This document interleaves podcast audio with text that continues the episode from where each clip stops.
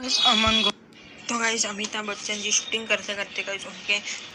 चोट लग गई थी, वो इंजर्ड हो गए थे शूटिंग करते करते और उनके मसल्स में लग गया है और उसके बाद वहाँ के डॉक्टर ने कहा कि आपको रेस्ट करने की ज़रूरत है, इसलिए